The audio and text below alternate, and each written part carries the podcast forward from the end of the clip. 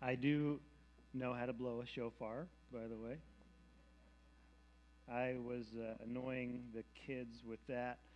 Um, it was kind of a funny thing. We uh, Molly was doing uh, the uh, station that they're learning about some of the old, you know, ancient musical instruments, and we actually have a couple of those from Israel. And uh, I was playing around with it, and I did finally get it to uh, to to go. Um, and uh, Seth, you know how to blow one, don't you? You're pretty good at it. Mm-hmm. It sounds terrible, but it gets the point across. We, uh, we did have a great week, and we want to invite you, if, uh, if you don't already have plans, to stick around for the 1015, and uh, you'll get to see all the kids do what they do, sing songs, and, and hear all about the week. Um, that was just a little glimpse uh, for you to, to know about VBS. Um, we're going to talk about Paul. We've been in the life and ministry of Paul for the last few weeks, and uh, we, we've kind of begun to um, talk about his story, his conversion, um, and we're going to get into an area of his life now that is not really well known. Um, it, it's uh, something that Acts does not really talk about. We're going to have to go to Galatians to, to find out a little bit more about it. Um, and just thinking about, you know, some of the things that Paul goes through in his life and uh, why um, he talks about it in Galatians, but we don't see it in the book of Acts. That whole issue um, is, is kind of interesting because uh, what you begin to understand, there's no real inconsistency going on. What it is is that the book of Acts, um, and, and I'm sure you already know this, but the book of Acts is not Paul's biology or, or his uh, biography. Sorry, uh, it's not about Paul's life. Um, Paul is one of the main characters. He's one of the people that he's highlighted throughout the book of Acts. Um, it's not the uh, biography of Peter. It's not the biography of John. It's not the biography of, of any human being. The book of Acts is about the gospel, and it's about how the gospel spread in those early days. And, and it's about the growth of the church, and it's about what God was doing. And so, as Paul was used by God, uh, he becomes a primary character in the book of Acts. Um, but that's not what the book of Acts is about. And so, as you kind of understand that issue, you understand something else about when we dive into these Bible characters and we begin to study their life, and, and we're going to spend you know the next couple of months talking about Paul and his um, missionary journeys and the churches that he planted and the things that he experienced. Um, the, the point of doing that is not really about Paul so much as about how God uses a person. And in Paul's life in particular, you have a, a person who was as adamantly and zealously and fervently persecuting the church uh, that had an encounter with Jesus, and then he begins to be the most adamant and fervent and uh, uh, active church planter. And, and, what you gather is that the power of the gospel to change a person's life is infinite. It's, it's so huge, it's so immense that there's always hope for anyone that you know to be changed. That this is our hope. This is this is something that we will never give up hoping for, praying for, and working toward is that anybody that you know that is lost or far from God or uh, desperate or, or in despair or broken, they can come to know Christ and have their life changed. That's huge. And the, the other part of it is that you and I have a part to play in that.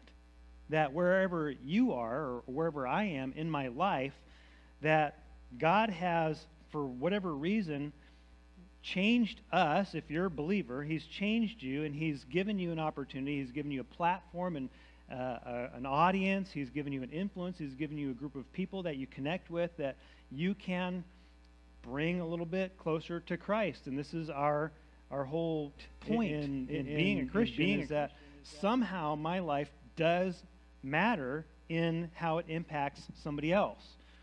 And Paul's story kind of shows us that it doesn't matter who you are, it doesn't matter how far from God you are, it doesn't matter uh, where you are in your life, that God can use you. God can change you, and then He can use you. and how do we fit into the gospel? That's what we're going to look at today. What is the gospel? How do we fit into it? Um, and so let's stand as we read God's word this morning. This is Galatians chapter 1. Uh, we're going to be in verses 11 through 24.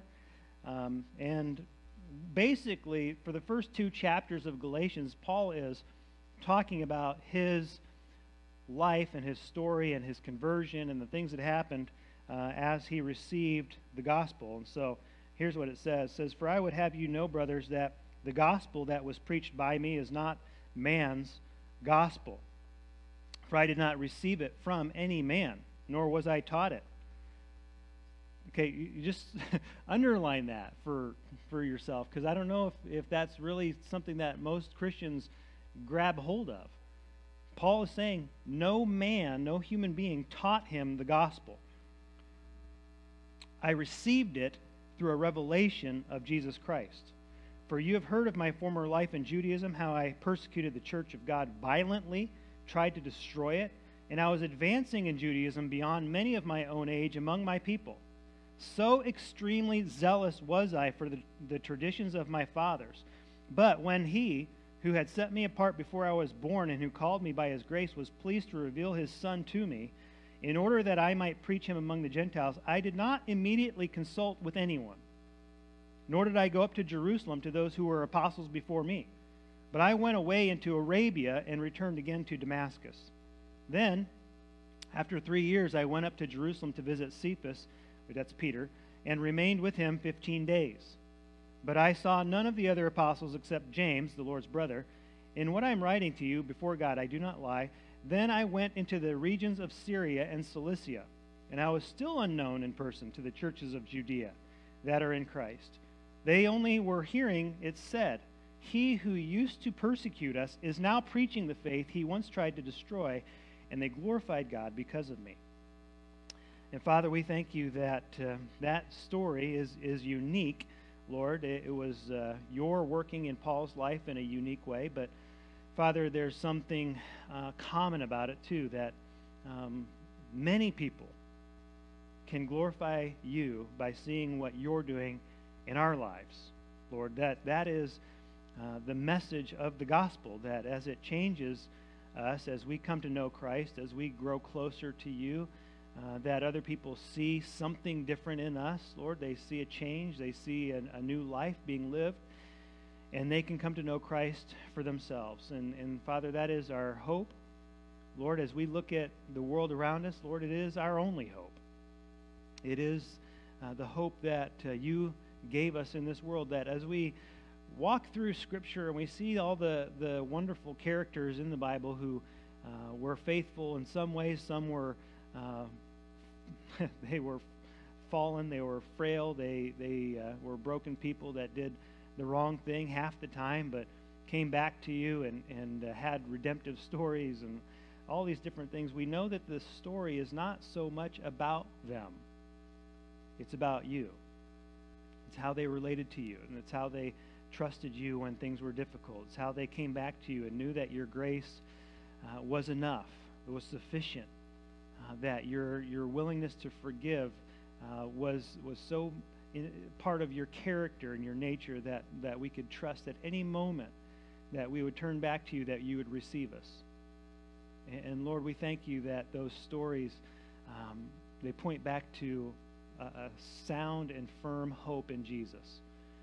That you confirmed it, made it permanent, made it accessible, made it available. You invited us into that story through the death, burial, and resurrection of your Son. You confirm it through the indwelling of your Holy Spirit, Father, and you give us a call to make that message known somehow, some way in our generation. And we pray that we would. And we pray that we would own our own story and that we would share that story and that we would uh, help others to come to a place where they can have their own story with you. That's our hope and that's our prayer in Jesus' name. Amen. Amen. So, first of all, we got to deal with um, Galatians, the, the book here that Paul is is beginning to unravel some of his story that we don't see in the book of Acts. Okay, and so what happens is on Paul's first missionary journey, um, he goes into a region. This is, Galatia is a region, it's not a city. Um, and it's basically central Turkey. He goes into this region, he plants churches, and uh, they have a, an initial faith, they have an initial response to Jesus Christ. Fantastic, praise the Lord. There are people getting saved. But Paul and Barnabas, they leave that area, they go back to Antioch, it's kind of their home base. And almost right away, there are people that are going into that same region um, who are, and, and this is part of an opinion or, or educated guess, but I believe that they were potentially well-meaning. Okay, these were people that that really were trying to do the right thing in their own mind, but they went into the region of Galatia and they began to teach uh, the new Christians who are Gentiles. Okay, these were these were some of the first Gentile believers because at that point the church consisted mostly of Jewish people who had a Jewish background, a Jewish faith, and then came to understand Jesus as the Jewish Messiah. Well, the, the church in Galatia, that area, they were Gentiles. And that means that they were not Jewish. They didn't have a Jewish background. Uh, they were new believers of Jesus. But how this whole gospel thing works was still a little bit confusing in that time. It's, it's the first century. It's really fresh. It's in the, the 40s, okay? So Jesus has been gone in heaven and the church has been started, but it's been maybe a decade or so, um, maybe 10, 15 years.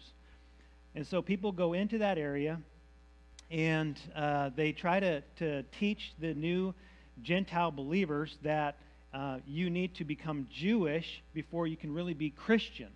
That in order to have a, the, the Messiah as, as your Messiah, that you need to understand that, that he's the Jewish Messiah, and so you need to be Jewish in order for this whole thing to work. And they were trying to basically take these converts and take them a step back into a religion that was fulfilled in Jesus. Okay, and so there's confusion going on. The church is confused. Um, even some of the, the apostles are a little confused uh, about how this works. Paul later says um, in chapter 2 of Galatians that um, it says, chapter 2, verse 11, when Cephas, Paul calls Peter Cephas, okay, that's, that's his name as, uh, as you understand it in Greek. Uh, when, when Cephas came to Antioch, I opposed him to his face because he stood condemned. Uh, for before certain men came from James, James is Jesus' brother, um, and James is the one who wrote the book of James. Um, and so James is very Jewish in his thinking, okay? Um, we'll get to that in a minute. But people came from James. He was eating with the Gentiles, but when they came, he drew back, separated himself, fearing the circumcision party. And the rest of the Jews acted hypocritically along with him, so that even Barnabas was led astray by their hypocrisy.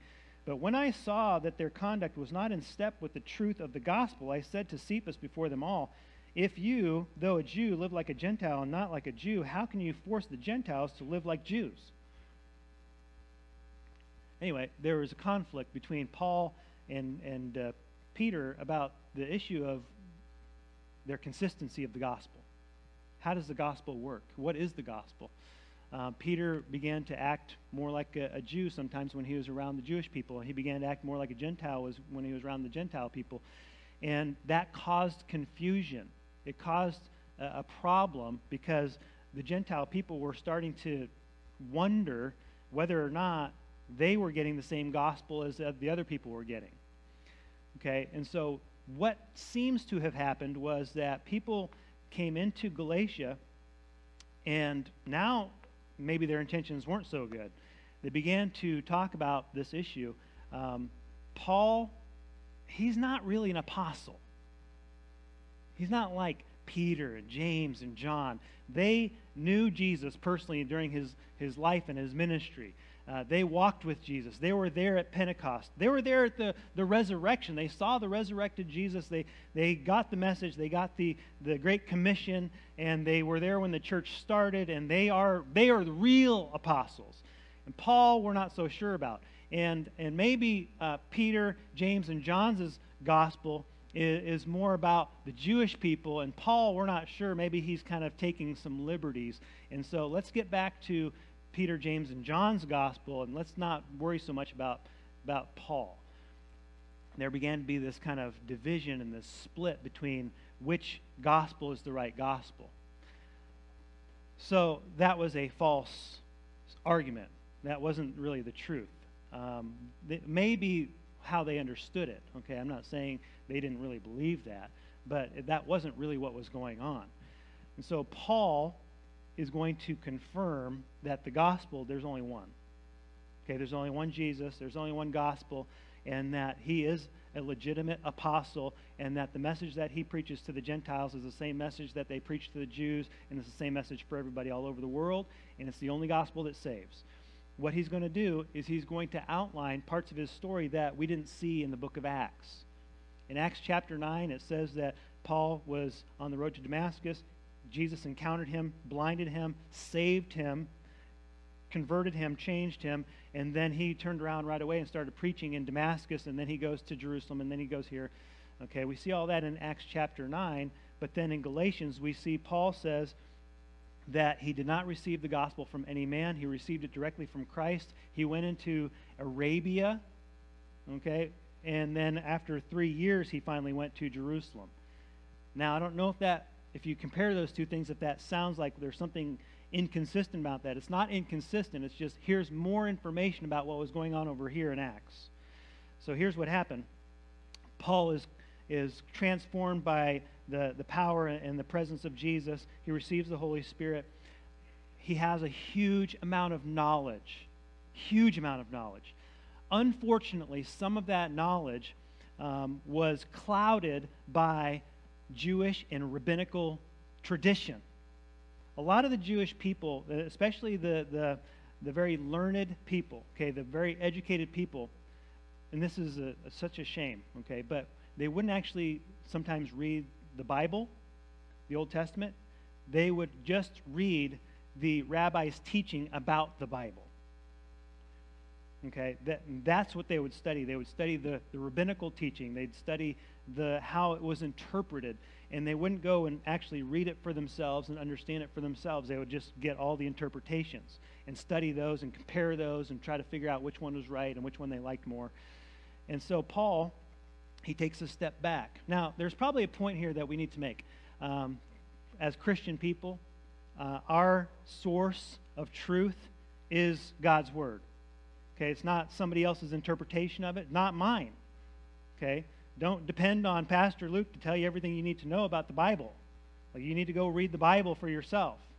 And then, if I'm wrong about something, you say, hey, the Bible says this, but you said that. Now, don't do that on Sunday afternoon, okay? maybe not Monday. Tuesday, maybe, okay? But, but at some point, you have to understand that I'm not going to perfectly tell you everything you need to know, and I'm going to be wrong about some stuff hopefully my intentions are correct and I'm studying enough and, and prayerful enough and connected enough that I'm not going to be totally wrong, but I'm a human being. You have to get into the Word of God. No, no other celebrity pastor that you're listening to, or the podcast that you love, or the book that you think is great, it's all fine. I mean, it probably is fine. There may be some garbage out there, but it's okay to get some other people's thoughts, but make sure that you're comparing it with what the Word of God actually says, okay? Study this, learn this, understand this, and then when you get false teaching, you'll see it for what it is. Okay. So, Paul goes back, and when we say he went into Arabia, he says he goes into Arabia. What that means, Damascus is on the edge of Arabia. Basically, he's saying, I went out into the country. I was in the city. I went out into the country. I spent some time with the Lord personally. Uh, we, we had some talks. Jesus revealed the gospel to me. He taught it to me individually, manifestly. I went back into Damascus. I had a, a three year ministry there. So I think what was going on was that Paul uh, was basically spending a lot of time getting back into the actual Word of God and his relationship with Jesus. And Jesus himself was communicating to Paul who he was, what his story was, what his teachings were. And so the book of Luke, and you know this because I've, I've been talking about this for a while, but the book of Luke is Paul's gospel. Luke was Paul's traveling companion. Luke has some other sources of information, but his primary source of the gospel, of Jesus' life and his ministry, is from Paul. So when you read the book of Luke, what you're reading is how Jesus taught Paul personally all the things of Jesus' life and his teaching, and then Paul communicates that to Luke, and Luke writes that down by the inspiration of the Holy Spirit. Paul, he says, I'm, I'm a, just as valid an apostle as Peter, James, John, or any of the rest of them. I was called by Jesus, and then Jesus taught me the gospel. And then when I went to Jerusalem, and here's what he's saying that he finally he went to Jerusalem after three years. He had a ministry in Damascus. Then he went and talked to Peter for a couple weeks.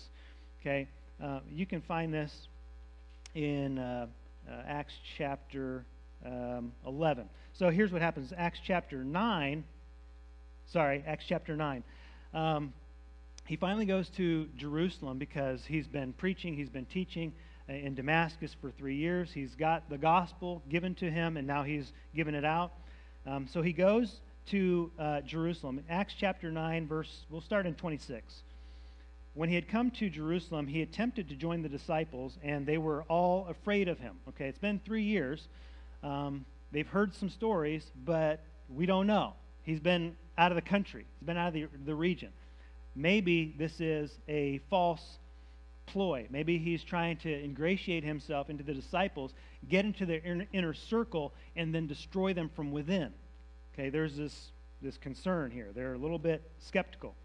But Barnabas took him and brought him to the apostles, declared to them how on the road he had seen the Lord, Paul had, who had spoke to him, and how at Damascus he had preached boldly in the name of Jesus. So he went in. So Barnabas becomes the, the person that believes in Paul, understands his story, and is going to validate that Paul is, is worthy or he, he can be trusted. So he went in and out among them at Jerusalem. This is only for two weeks, okay? Uh, preaching boldly in the name of the Lord, and he spoke and disputed against the Hellenists. These are Greek Jews, okay? Paul was a Hellenist. Paul was a, a Greek Jew. He was not um, the traditional Jewish person that we think of. Paul was from Tarsus. Paul spoke Greek. Paul was outside of the region of, of Israel, but he came in and he got his education. Paul spoke to the Hellenists because those were his people. So he disputed against the Hellenists, but they were seeking to kill him. And when the brothers learned this, they brought him down to Caesarea, sent him off to Tarsus back to your hometown. Paul's been gone for three years, but he had letters from the Jewish leaders to go and persecute the church in other areas. He's been gone for three years. We've heard some rumors that he's preaching the gospel. He became a Christian. We don't know. He comes back finally to Jerusalem, and it's confirmed. He's preaching the gospel. He's trying to win people to Jesus. And so, with the Hellenists and the other religious leaders, they're like, let's kill Paul. Let's get rid of him. This is too strong of a witness for Christianity. And we can't have that. So the brothers, the, the apostles, and the Christians send Paul back to Tarsus, far away, his hometown, um, where he will be safe. Paul spends somewhere between seven and nine or seven and ten years in, in Tarsus. Okay, he, he stays there for a while. He has a ministry there in his hometown. We don't know exactly how long it is, but if you do the math, uh, uh, the way that I did the math is that he was probably in Tarsus for about nine years. Okay? And then after nine years, what happens is in uh, Acts chapter 11, verse 25, says So Barnabas went to Tarsus to look for Saul. When he had found him, he brought him to Antioch. For a whole year, they met with the church and taught a great many people. And in Antioch, the disciples were first called Christians. So here's what happens Barnabas is leading and helping the church in Antioch. He knows Paul's uh, education, he knows his passion, he knows Paul's testimony, his, story of conversion, and he thinks, I need to get Paul back here and, and help me out. And so he goes to Tarsus uh, and he gets Paul, brings him back to Antioch, and now they have a ministry there for about a year. After a year, then they go on a missionary journey for about a year, and that's when he plants the churches in Galatia. Are you following this whole story? After that, Okay, this has been 14 years from his conversion. Uh, this is how they generally count it 14 years from his conversion to the time that he goes back to Jerusalem after his first missionary journey. It's about 14 years. Okay? And he goes and he's trying to understand have I been preaching the right gospel or not? He had the confirmation back three, you know, when he'd only been a Christian for three years same gospel that I'm preaching is the same gospel you're preaching, but now he's been spreading this gospel all over the world. People all over the world, Gentile people. He is the apostle to the Gentiles, where the, the apostles, Peter, James, John, are the apostles to the Jewish people. And he says, Am I, am I doing this wrong? Am I wrong? Is there something wrong with the gospel? Because I'm hearing these rumors that some people don't accept my ministry, and some people think that maybe you, you guys and I are, are on opposite sides of this thing, and maybe maybe it's not for Gentile people. And, and then there's this dispute with Peter, and, and Peter's acting like a Jewish person sometimes, a Gentile person sometimes. And they come together and they say, Your experience of the gospel, your experience of Jesus Christ is unique, but it's consistent. Read Matthew, Mark, Luke, and John. What you see is that each one is unique, but they're consistent. And here's here's the consistency of it. Uh, I hear um, people talk about loved ones who have died and, and uh, they believe they're in heaven.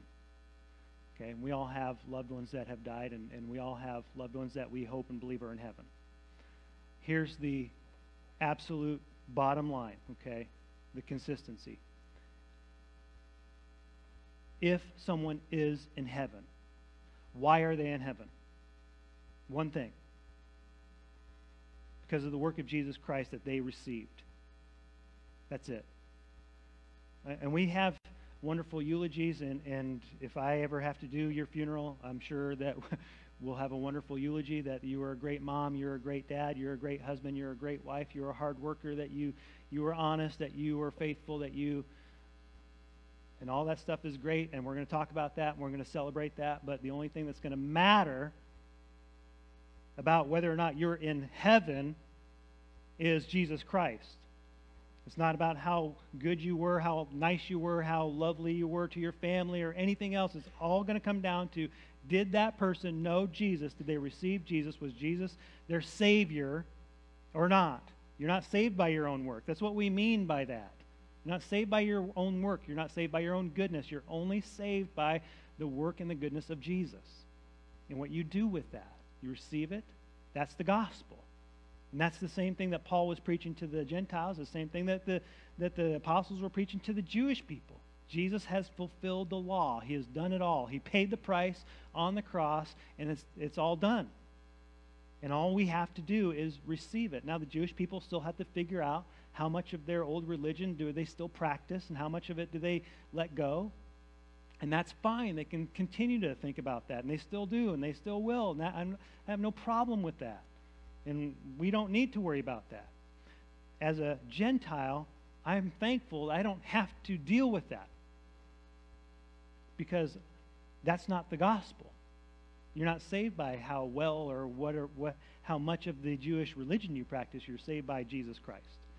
And that was the consistency that they all came to an agreement. This is, this is the gospel. It's Jesus. Now, the uniqueness of it is Paul, nobody has a story like Paul. Right? I mean, nobody in the world ha- is saved the way that Paul was saved, or received the gospel the way that Paul received it, or, or came to uh, his calling the way that Paul came to it, or practiced his calling the way that Paul did it. Nobody has a, a story exactly like Paul. And here's the deal every single person who is a believer has a unique story. It, it, there may be some overlap with how your story kind of looks a little bit similar to somebody else's story.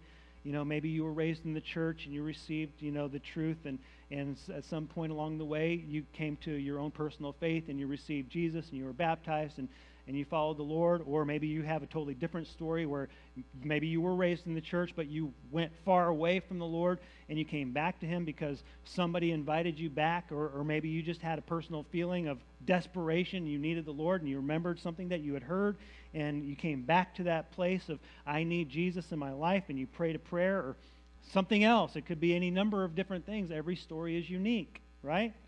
Your story is unique. The uniqueness of your story is, in some ways, the power of the gospel to be an impact on somebody else. And here's, here's what that means is that how you relate to the Lord is going to be consistent in the sense of you're only saved by Jesus. But how you express your faith is going to be unique because only you can be you. And there are people that are going to see how Christ has worked in your life, that they're not going to see how Christ necessarily works in somebody else's life because they don't see those people. They see you. They hear you. They know you. You are the person that that is planting the seed of Jesus Christ in somebody's life. And and for some people, you may be the only person who's planting the seed of, of the gospel in that person's life. And that's not to make it this huge guilt trip and responsibility. It's just to say that you have a calling. You have a particular usefulness in the kingdom that only you have. And we need to, as believers, own that and be okay with that and step into it with joy that God has made me unique, special, called me unique and special, and He's got a purpose for me in His kingdom. Amen. Molly and I have been talking about VBS, you know, last couple of weeks, but we had a discussion again last night about VBS. And the question always comes up is it worth it? You know how much time and money and energy and how much stress it causes Molly in particular. And you have 50 volunteers that you're dealing with. Any one of those don't show up. Then you, you're scrambling to get somebody to fill that spot, and if they don't fill that spot, then Molly's filling that spot.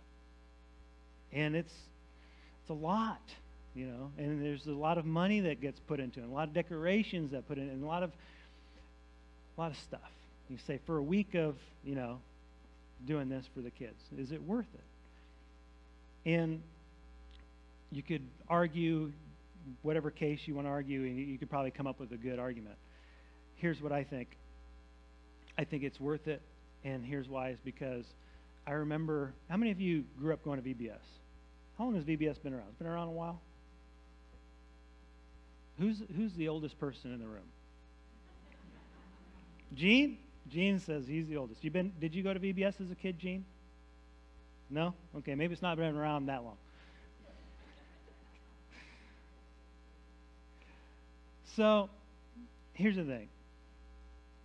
Some of these car alarms going off. Um, when I was a kid, I remember that there were kids in my class who um, I would see at VBS who I never saw in church any other time. I never saw them in church on a Sunday, I, but I, they were at VBS. And here's here's what I, I come away with, and, and I don't know if that's the same story that you have or, or not, but you know, I'm looking at 125 plus kids that came to VBS this week. I, I would say, and this is just a wild guess, potentially a third of those kids don't go to church at any other time in the year. Potentially, a third of those kids will not be in church any time throughout their childhood except for VBS. That's it. That's the only gospel they're going to get in their whole upbringing is a week at First Baptist Church at VBS. They're going to hear the gospel. They're going to be loved by some Christian people, and I think about that these kids need so much more than that. They, they need to know Jesus much more than just what, what they can possibly get at a VBS. But if that's the only seed planted in their heart, if it's the only seed throughout their entire childhood that's planted in their heart for eternity, then it's worth it.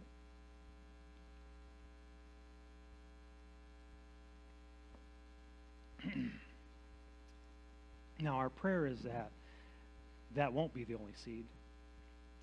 That somehow God would take a good moment in their family and say, we need more of these. We need to we need to get our family in church. We need to know more about what's going on here because there's something different, something special about what we're seeing. That's our hope. And the hope is that when you and I leave here that we understand our part in planting more seeds in people's lives that they're not going to come into this building on their own, not necessarily right now. But if you going out can plant a seed and you can invite and you can see a change in somebody by how you express Christ in your life. Amen. You, understand the uniqueness of, of what God's done in your life, how it can impact somebody else is, is huge. It's worth it. And so for Paul, the gospel was Jesus Christ. But how that gospel gets spread is the unique contribution that each person makes. And Father, we thank you we get to be part of that message, that kingdom building mission. Lord, help us to be all about it.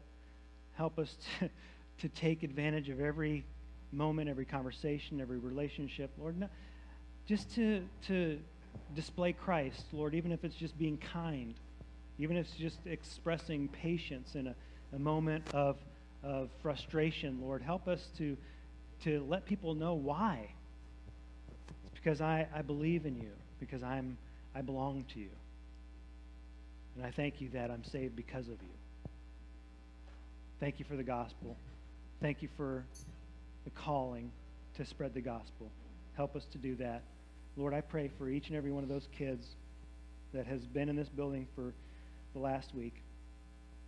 Plant a seed of, of the gospel in their heart, Lord, I pray. And more than that, and make it grow. Lord, water it and bring it to fruition for your glory and your kingdom for their sake in Jesus' name. Amen. Amen. Let's stand and sing. We're just going to worship the Lord for all that he is and all that he does.